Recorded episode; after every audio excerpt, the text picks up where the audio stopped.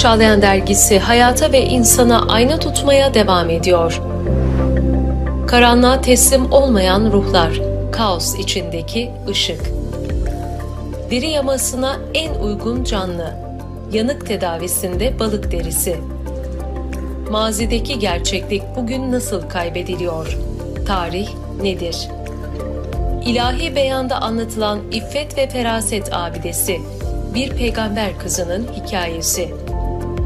Zıtlıklar hayata nasıl hizmet eder? Hakikati anlamada zıtların rolü.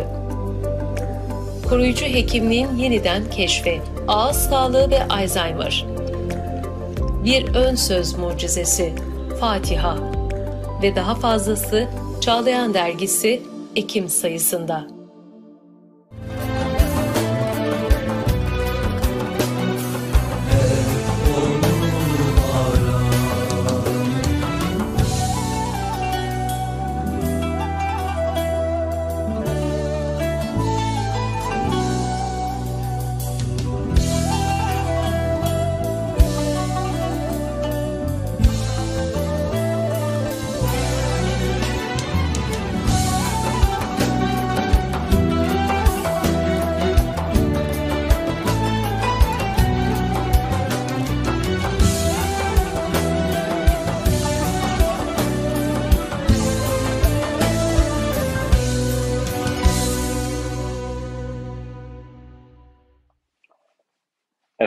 Akşamlar. Kültür Çağlayanı Çağlayan Dergisi 2022 yılı Ekim sayısıyla karşınızdayız.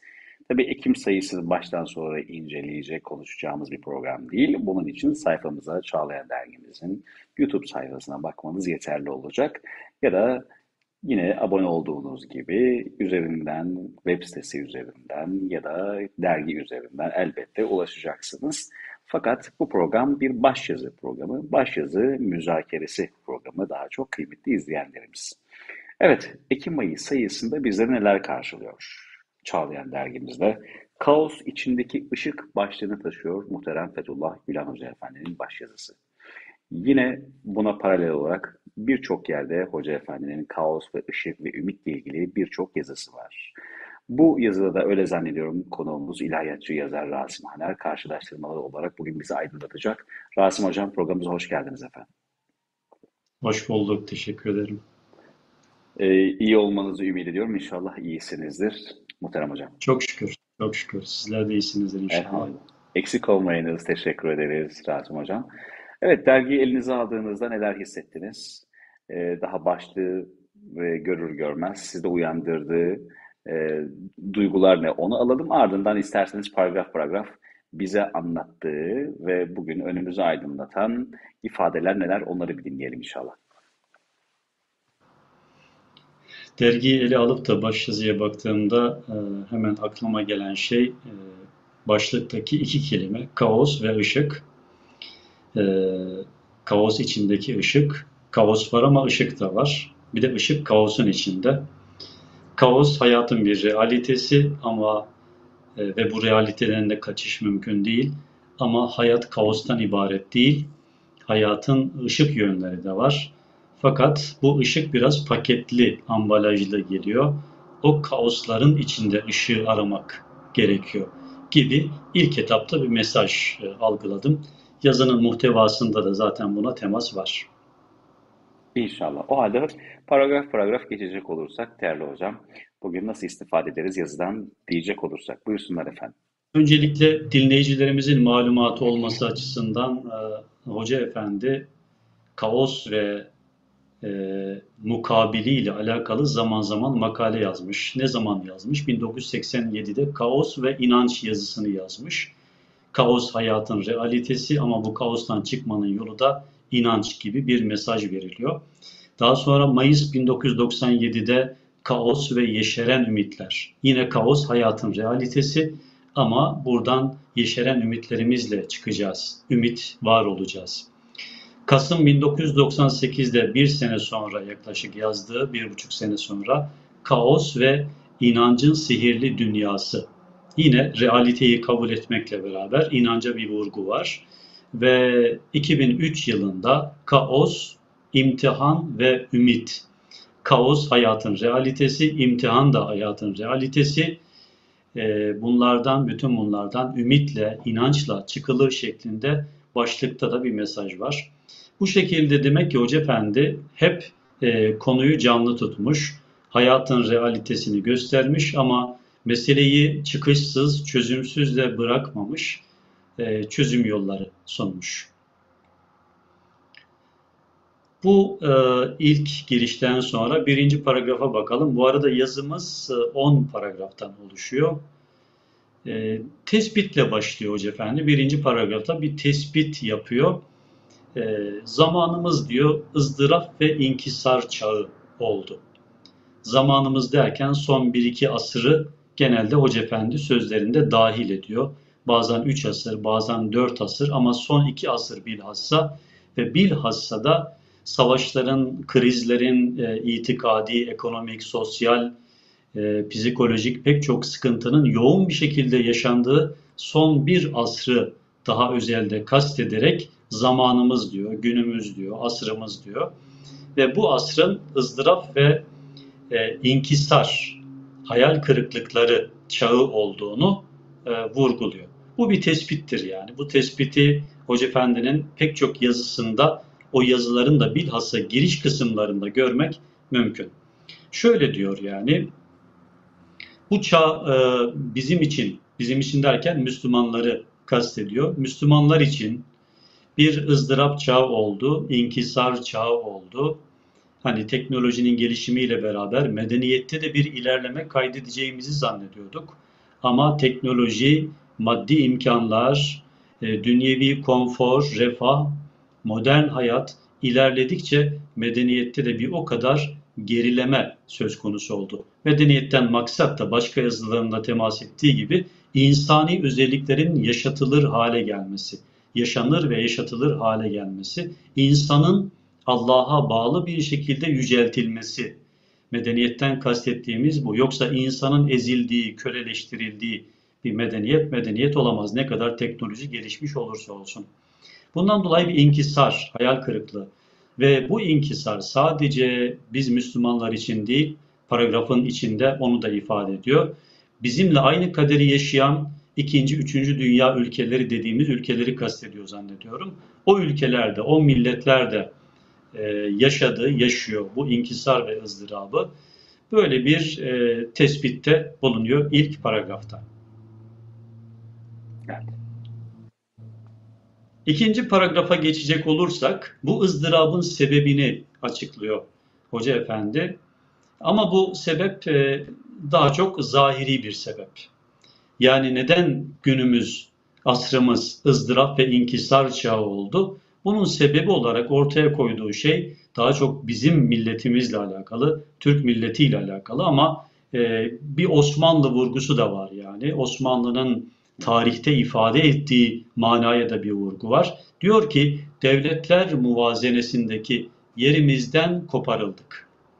Bu devletler muvazenesindeki yer deyince ister istemez akıllar, zihinler hemen Osmanlı tarihine gidiyor. Osmanlı varken ve en zayıf zamanını yaşarken bile dünyada bir e, denge ifade ediyordu, denge oluşturuyordu. Ama yıkılır yıkılmaz bütün dengeler bozuldu ve milletler paramparça oldu. O gün bugündür de e, ızdıraplar devam ediyor. Buna bir vurgu var. Devletler muvazenesindeki yerimizden ayrıldık, koparıldık şeklinde bir zahiri sebep var. Buna bir açıklama getirerek de diyor ki başlardayken ayak olmaya zorlandık. Başlarda gezerken ayaklar altında kaldık da e, denebilir buna. Ve bu e, tamamen ızdırabın e, zahiri sebebi. Güçten düşmek, sözü dinlenir olmak, e, mertebesinden aşağı inmek. E, fakat bunlar e, hep zahiri sebepler. Yani şöyle düşünelim, bir bina var, binanın da bulunduğu yerde ifade ettiği bir mana var, bir varlık var. Bina yıkılıyor, o varlık, o mana bitiyor. Bina yıkılıyor. Bina neden yıkılıyor? İşte e, zahiri bir kısım sebepleri vardır. Fakat e, o binanın yıkılmasına esas sebep olan şey nedir? o binanın iç yapısındaki e, çürümelerdir. Dayanıksızlıktır. E, çökmedir belki, temellerdeki çökmedir, eskimedir vesaire. Şimdi üçüncü paragrafta Hoca Efendi o iç sebeplere geçiyor ve meseleyi çok kurumsal olarak diyebiliriz ele alıyor. Kurumsal olarak meseleye yaklaşıyor öncelikle. Bir sonraki e, paragrafta da daha detayına inecek.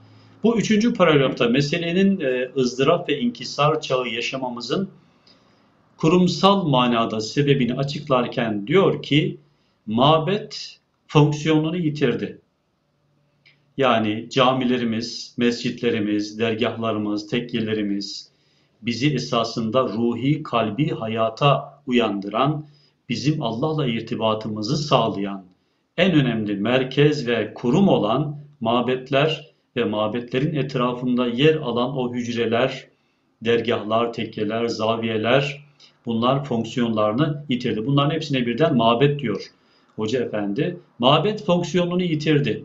Artık insanlara dini ruhun, dini muhtevanın e, aşılanması gibi bir şey kalktı oralarda. Belki politize oldu, belki e, kuru laflardan ibaret kaldı söylenen şeyler. İbadetler şekle kurban gitti. Bunlar başka yerlerde Hoca Efendi ifade ettiği ifadeler, sözler. Bir de mektebe dikkat çekiyor. Mektep de diyor insanı aydınlatmaktan uzaklaştı. Yani mektebin fonksiyonu vardı. İlimlerle, bilimlerle, ilmi araştırmalarla, e, tefekkür e, tablolarıyla, tefekküre zorlayacak bir kısım kanallarla mektep insanı aydınlatıyordu eskiden. Fakat son 1-2 asırdır mektep de bu fonksiyonundan uzaklaştı. Tamamen bir kuru bilgiye teslim oldu. Başka dünyaların bakış açılarını getirdi, orada hakim kıldı. Kendi köklerinden, kaynaklarından koptu. İşte bu iki mesele, mabedin fonksiyonunu yitirmesi, mektebin de kendi fonksiyonundan uzaklaşması ve o binanın, e, millet binasının, din binasının içten çürümesine sebebiyet verdi ve bir yerde bina çöktü. Çökünce de işte biz ızdırap ve inkisar yaşadık şeklinde ifade ediyor. Evet. Barış Bey e, söyleyeceğiniz, girizgah yapacağınız şeyler yoksa devam edeyim. Varsa buyurun. Estağfurullah. Rica ederim. Elbette devam edelim ama tabii bu toplumsal çöküntünün, ızdırabın arkasında bir de ferdi bir plan var galiba. Bir diğer paragrafta evet. biraz buna zannediyorum e, Hoca Efendi işaret ediyor. Oraya gelecek olursak değerli hocam. Fert planında Evet oraya gelelim. Dördüncü paragrafta bu ızdırap ve inkisarın kurumsal plandan daha da derinlere inerek ferdi e, sebeplerini e, deşeliyor diyelim e, Hoca Efendi. E, onları analiz ediyor. Kısaca ama bir paragraf ölçüsünde yani bu. Mesela diyor ki eski ülke, eski kent, eski mahalle ve eski yuvanın yerini alan iğretilik, ruhsuzluk ve zevksizlik içinde hayatı gözlerini açan, açarken de ilk defa para, şöhret, şehvet, riya, rahat tutkusu ve egoizma ile tanışan nesillerin başka türlü olmalarını beklemek de zaten mümkün değildi. Hayal olurdu. Demek ki kurumsal olarak mabet, mektep fonksiyonunu yitirirken gücü elinde, elinde bulunduran kışla da başka yerde kışlayı da ekliyor malumunuz. Kışla da fonksiyonunu yitirince gücü e, insanları ezmede e, bir güç gösterisi kullanmada yapmada kullanınca e, bu sefer içe, bütün bunların e, temelinde bir şey olmalı. Ferdi planda bir çöküş olmalı. Neticede mektep, medrese, kışla dediğimiz müesseseler öyle maddeden oluşan, gökten meleklerin gelip kurduğu bir müessese değil. Bunlar insan yapısı, içlerinde insan bulunuyor, insanlar tarafından idare ediliyor ve ihya ediliyor.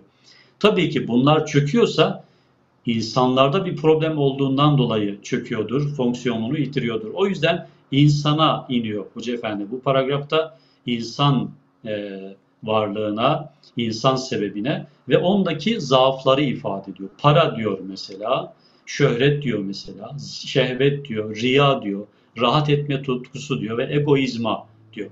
Üstad Bediüzzaman Hazretleri de zamanımızı bir ego zamanı olarak ifade eder. e, egoizmanın bu dönemde çok ileri çıktığından bahseder.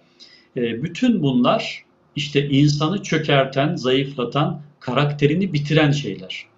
Bunlarla insan kendini yer bitirir, karakterini kaybederse, şahsiyetini kaybederse, e, tabii ki böyle şahsiyetsiz insanlardan e, oluşan bir müessesede e, fonksiyon e, eda edemeyecektir, kendinden bekleneni veremeyecektir.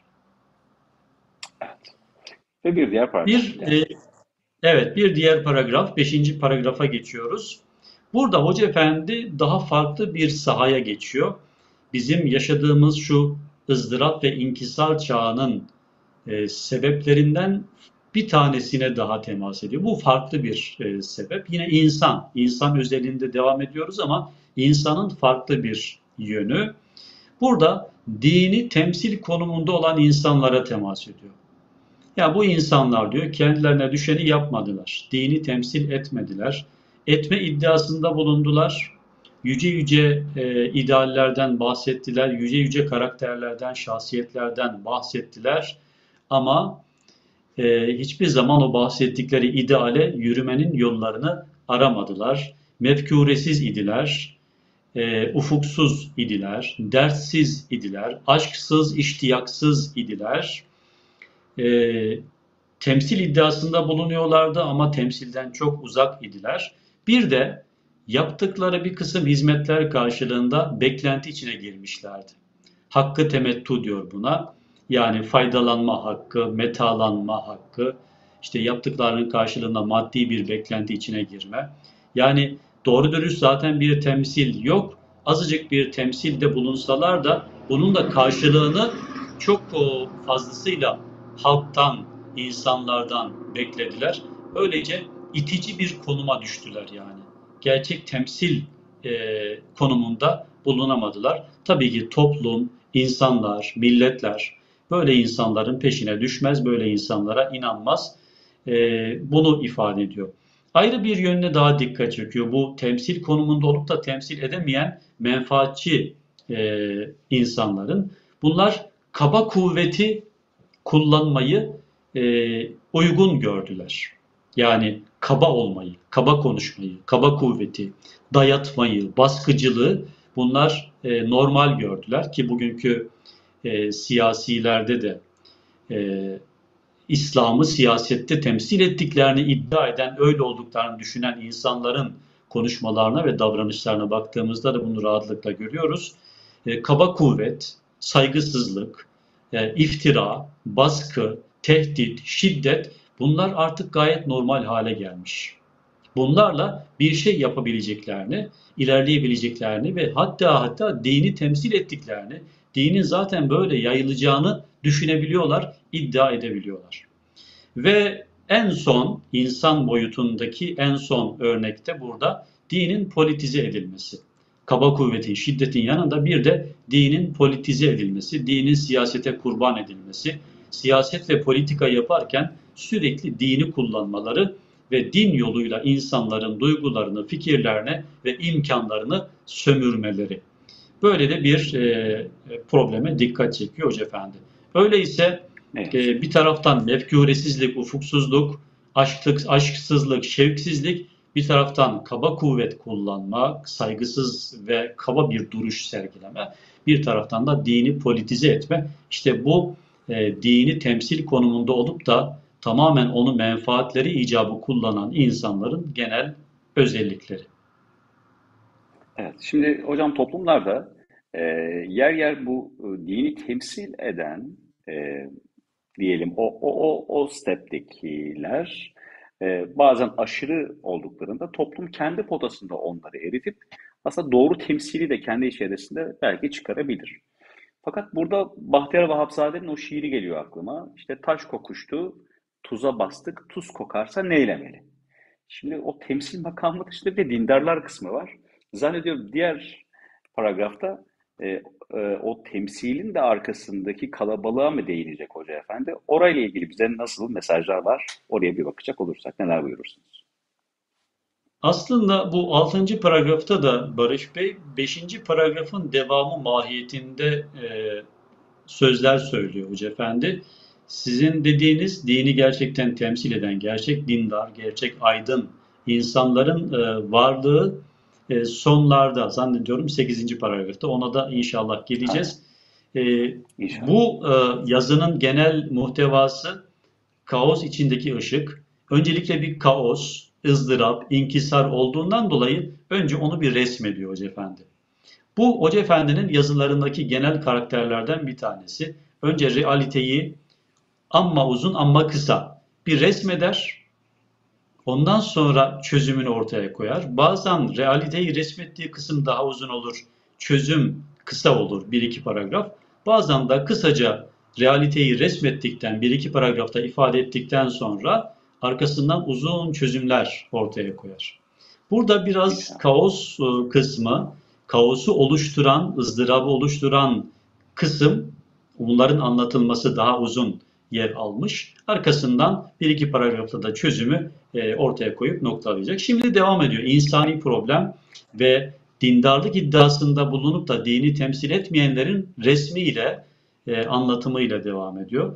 Diyor ki yer yer düşmanlık, kin, nefret, kıskançlık, saldırganlık bunları da başvurma ihmal etmediler diyor. Hakikaten İslam dünyası genel manada ve özellikle de şu anki Türkiye'nin konumu e, dindarlık iddiasında bulunan bir kısım insanlar öyle dindar yaşayanları tenzih ederiz. Gerçekten dinini samimane yaşayan insanları tenzih ederiz. Ama dindarlıklarını iddia edip de dini sömüren insanlardan bahsediyoruz. E, bunlar zaman zaman işi saldırganlığa vurdular. Hatta diyor ki Hoca Efendi burada daha enteresan bir ifade kullanıyor. Bir manada diyor mesavi ahlakı kutsadılar. Yani ahlaksızlığı kutsadılar.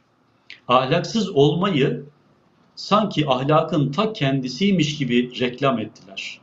Çaldılar, çırptılar, rüşvet aldılar, verdiler, baskı uyguladılar, zulüm yaptılar, masum insanları hapse attılar. Bütün bunları gelişmişliğin, ne bileyim demokrasinin, işte e, toplumun temizlenmesinin bir şartıymış, yoluymuş gibi gördüler. Hani biz bunları temizlemeseydik bu e, işler yoluna girmeyecekti falan gibi masum insanlara yaptıkları baskıları bir de göklere çıkardılar, reklamlarını yaptılar ve insanlara da bunu kabul ettirdiler. Bir kısım insanlara kabul ettirdiler. Dolayısıyla böyle dini politize eden, kaba kuvveti kullanan, mefkuresiz, hatta ve hatta itikatsız, inançsız, nifak sahasında gezen, nifak içinde gezen bir kısım insanların yaptıkları bu şeylerden dolayı halk da bu e, yapılanları meşru görmeye başladı.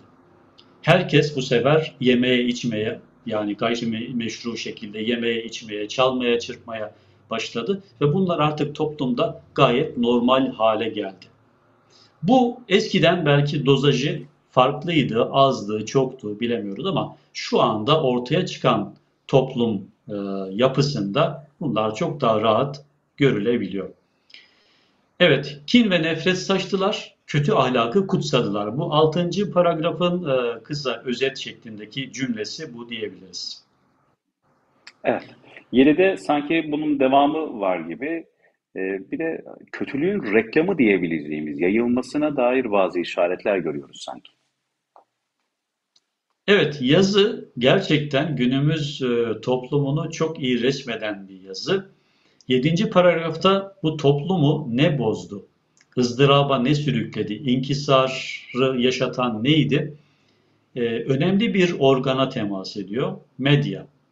Medya o kötülükleri aldı, haber yaptı, çoğalttı. Hatta mübalağalı bir şekilde çoğalttı. Hatta hatta mübalağanın da çok ötesine geçerek yalanlarla o kötülüklerin yayılmasını sağladı.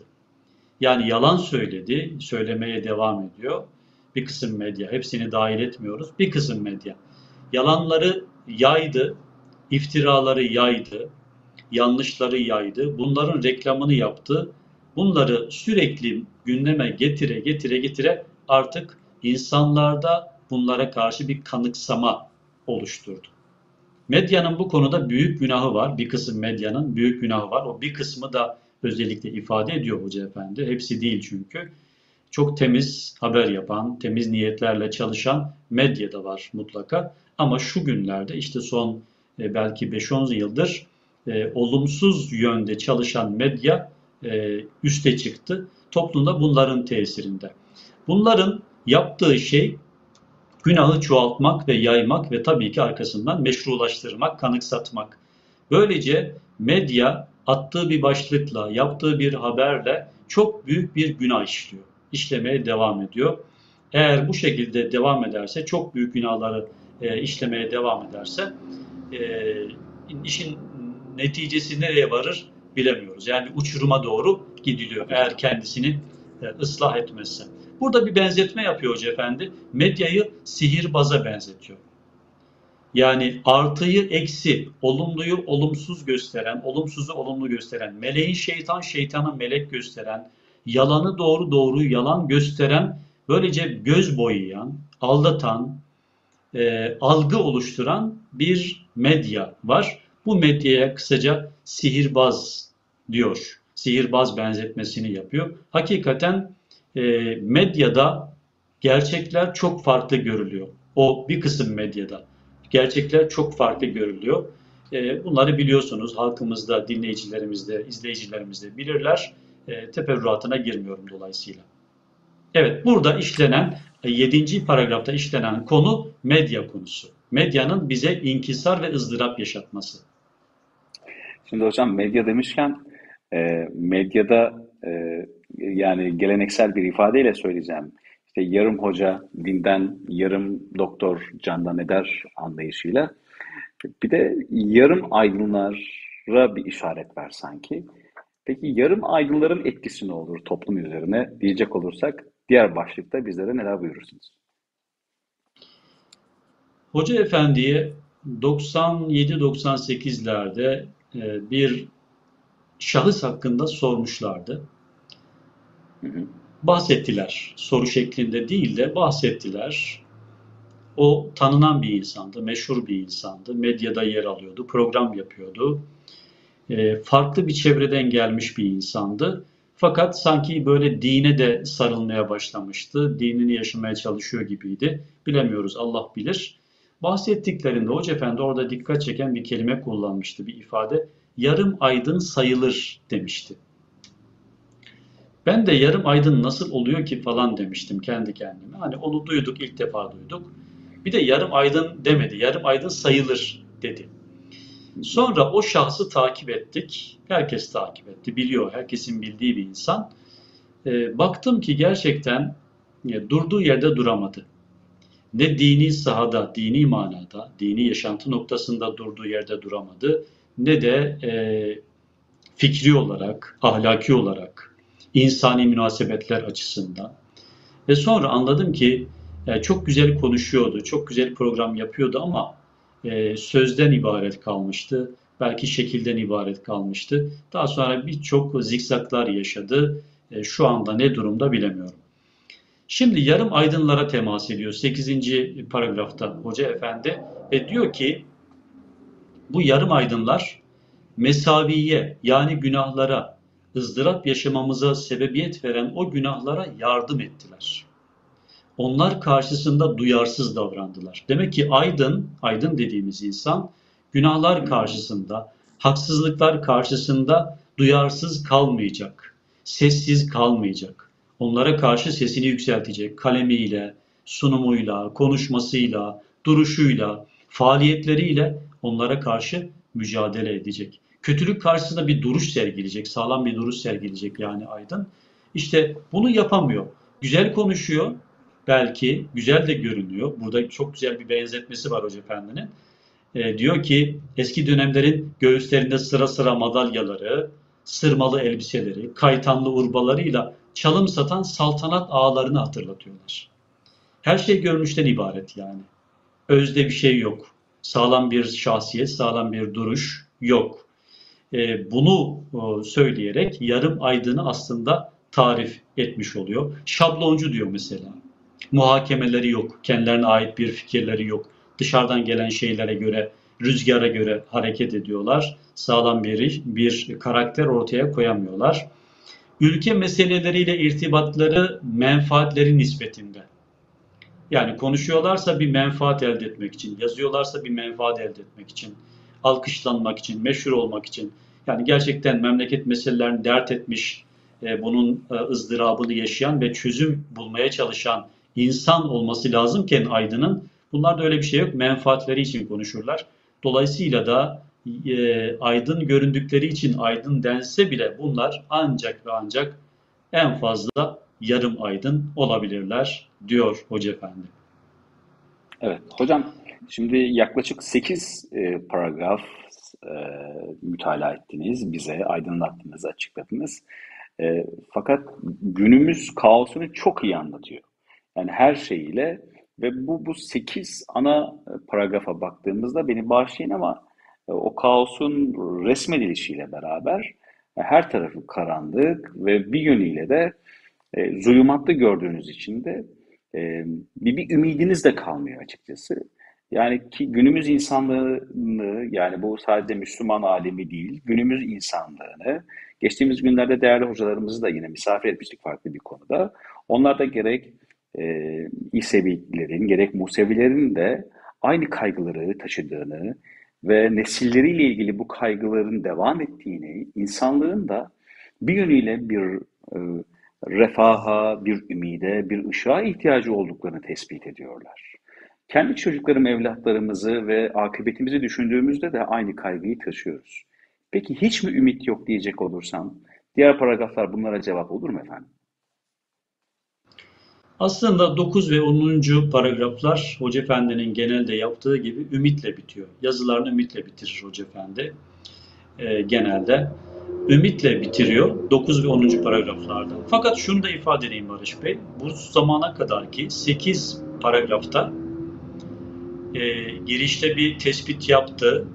Onu e, geçecek olursak diğer 7 paragrafta bu ızdırabın, inkisarın sebeplerini söylerken aynı zamanda aslında çözümü de söylemiş oluyor. Mesela dedi ki devletler muvazenesindeki yerimizi kaybettik. E, devletler muvazenesindeki yerimizi kaybettiysek demek ki bir daha ızdırap, inkisar yaşamamak, yaşatmamak için devletler muvazenesinde yerimizi almamız lazım. Peki bunun için ne yapmak lazım? Alta iniyoruz. Mektep medrese fonksiyonunu yitirdi diyor Hoca Efendi. Demek ki mektebin, medresenin, mabedin fonksiyonunu yeniden kazanması lazım. Peki bunları kim yapacak? Hoca Efendi bir sonraki paragrafta diyor ki işte insanlar ruhsuz, mefkuresiz, ufuksuz, aşksız, para peşinde, şöhret peşinde. Demek ki paranın, şöhretin, şehvetin, e, rahatın, refahın peşinde olmayan, kendi menfaatini düşünmeyen, ufuklu, mefkureli, idealist, dini kendi menfaati için kullanmayan gerçek aydın insanlara ihtiyaç var. Aslında çözümü bu şekilde dolaylı yollardan ifade etmiş oldu Hoca Efendi. Ee, ama 9. paragrafta doğrudan ifadeleri var.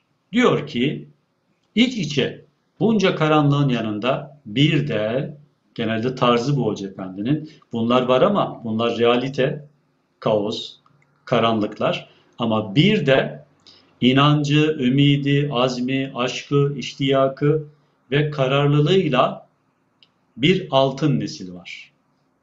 Hoca Efendi'nin idealidir altın nesil. Altın nesil konferansı da var malumunuz. Eskilerde vermişti 70'li yıllardan önce. 70'li yıllarda. Altın nesil beklentisi var. Ciddi yetişmiş aydın bir kadro beklentisi var. Bir toplum beklentisi var dar bir cemaat değil, küçük bir cemiyet değil, e, bir grup değil. Bir e, toplum beklentisi var. Ve bu toplumun dünyaya vaat edeceği şeyler var. Onun hayalinde, düşüncesinde. O yüzden altın nesle burada temas ediyor. Diyor ki her şeye rağmen, bütün kaoslara, karanlıklara rağmen hayatı değerler üstü değerleri taşıma, varlığa ruhanilerin soluklarından ses katma, Ruhaniler deyince hemen aklımız mabede gider, e, dergaha gider, ruhi atmosferlere gider. İşte yukarıda bahsettiği mabet fonksiyonunu yitirdi. Burada da diyor ki ruhani, varlığa ruhanilerin soluklarından ses katma. İşte mabedi canlandırma demek istiyor belki. Herkese meleklerin kanatlarından bir tüy takma, melekleştirme insanları yani. Beşerilikten biraz sıyırıp, tamamen değil ama biraz sıyırıp melekleştirme, gayretinde olurlar. Ondan sonra bugüne kadar kabusa teslim olmuş, oturup kalkan, kalkıp serap kovalayan yığınlardan ayrılarak kendi ruhlarının abidesini inşa etmekteler. Yani Hoca Efendi olan bir şeyden bahsediyor. Şu anda böyle bir toplulukta var aynı zamanda. Bunlar kendi ruhlarının e, abidesini inşa ediyorlar. Yani kendi değerleriyle, Kur'an'la sünnete bağlı, insani değerlere bağlı bir toplum inşa ediyorlar. Böyle de bir topluluk var. Haberiniz olsun demiş oluyor. Ve biz diyor ümidimizi bunlara bağladık. Çünkü bunlar ümitli insanlar, inançlı insanlar, kararlı ve azimli insanlar çalışıyorlar diyor. E, ifadeler çok güzel. E, son şeyini okuyayım isterseniz. Birkaç asırdan beri bizimle beraber bütün insanlığın da, Hoca Efendi bütün insanlığı da hesaba katıyor. Sadece Türkler değil, Müslümanlar değil, bütün insanlığı düşünüyor. Bütün insanlığın da üstünü örten ve her yerde insani duyarlılığı felç eden cehalet, gaflet, bağnazlık ve aymazlık perdelerini parçalayıp rahmetle hakikatin buluşacağı noktaya doğru uzanan yollara su serpip ikbalimize akan hadiselerin cereyanını kolaylaştırmaya çalışıyorlar. Burada bir şey var. Şimdi Cenab-ı Hak e, takdirinde, yazdığı kaderde ne yazdı biz bunu bilmiyoruz. Ama Cenab-ı Hakk'ın defalarca asırlar boyunca yaşattığı hadiselerden, hayatlardan yola çıkarak bir neticeye varıyoruz biz. İnsanoğlu ne yaparsa Cenab-ı Hak ne yapar? Bunu defalarca tecrübe etmiş insanlık. İnsanoğlu hangi adımı attığında Cenab-ı Hak ona karşı ne verir ya da ne vermez? Bunlar defalarca tecrübe edildiğinden dolayı bir de Kur'an-ı Kerim'de bunlar açıkça ifade edildiğinden dolayı bir meseleyi ortaya koyuyor Hoca Efendi. Diyor ki bizim gayretlerimiz ileride açılacak yollara bir hazırlık ya da ileride oluşacak bahçelere, baharlara bir yoldur. İşte bugünün o inançlı, azimli, kararlı insanları o yolları düşüyorlar. Baharlara insanları taşıyacak, cennete gitmeden bu dünyada cenneti insanlara yaşatacak yolların taşlarını düşüyorlar. Güzergah hazırlıyorlar diyerek mütevazi bir yaklaşımda sergiliyor. Böyle bir kadro var ve bu kadro şu an yol hazırlığı içerisinde. Yeter ki insanlar onlara e, kucak açsınlar, onları benimsesinler, sevsinler. Onların açtığı o yollardan e, yürümeye çalışsınlar. Ve son paragraf. İnşallah. Son paragraf diyor ki ümit ediyoruz ki ümitle bitiriyor dediğim gibi. Ümit ediyoruz ki onlar inançlı, azimli, kararlı insanlar iman ve aşkla başta iman, sonra aşk. Malumunuz e, miras, yeryüzü mirasçılarının birinci özelliği kamil iman. Ondan sonra bir aşk, sonra bir ilim geliyor arkasından. Yani iman, aşk, bu tabi Allah aşkı, hakikat aşkı. İman ve aşkla rahmetin sonsuza gönüllerini açtıkları ölçüde ilahi inayet de onlara el uzatacak ve onlara semavileşme yollarını açacaktır ki bu da hepimize yetecektir. İnşallah. Aydın insanlar, aydın kadro, Allah'la irtibatı sağlam, Allah da elbette onlara yolları açacak. Ve burada hepimize yetecektir derken Hoca Efendi'nin irticali e, sözlü olarak duyduğum bir sözünü hatırlatıyor. Yazılı e, bilmiyorum. Demişti ki son dönemde, ahir zamanda öyle bir zaman yaşanacak ki bugüne kadar bugüne kadar ki manevi e, iklimler, manevi hava, manevi atmosfer, manevi kazançlar, ruhi kalbi hayat o son dönemde birden başımıza boşalacak. Yani sanki böyle 12-13 asır sahabeden bu yana yaşanan o maneviyat Allah onu son bir kez daha ahir zaman insanlarına lütfedecek. Böyle bir ifadesini hatırlıyorum. Orada getirip böyle 12-13 asırlık birikimi birden Cenab-ı Hak başımıza boşaltacak şeklinde bir ifade vardı. Burada e, onu hatırladım. semavileşme yollarını açacaktır ki e, Allah'ın inayeti. Bu da hepimize yetecektir. Bütün insanlık bundan inşallah istifade edecektir. Beslenecek. Görüldüğü gibi Barış Bey kaosla başlandı. Mesele realize, realiteler e, resmedildi.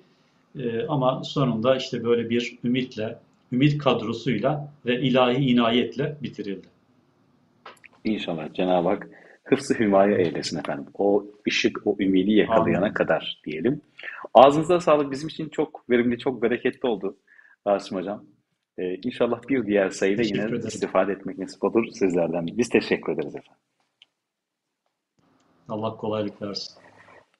Bilmukabele Rasım Haner hocamızla efendim mütalaa ettik, değerlendirdi. Sızıntı yazısının Ekim sayısı baş yazısını bizler de payımıza düşenleri almaya gayret ettik. Ve baş yazı programlarında Allah nasip ederse sızıntı der. e, Evet demek ki Cenab-ı Hak sızıntıyı da aynı zamanda anmamızı dilemiş olmalı ki Çağlayan e, dergimiz diyerek de tekrar onu tasih etmek isterim kıymetli izleyenlerimiz. Ve nasip olursa bir diğer sayıda, bir diğer sayının baş yazısında sizlerle birlikte olmayı, e, olmayı ümit ediyoruz. Ve bu arada detaylar da yine ve dahası, daha fazlası yani bir kültür çağlayanı Çağlayan dergimiz 2022 Ekim sayısında sizleri bekliyor olacak. Bir diğer programda görüşünceye değin Çağlayan dergisiyle kalın. Hoşçakalın.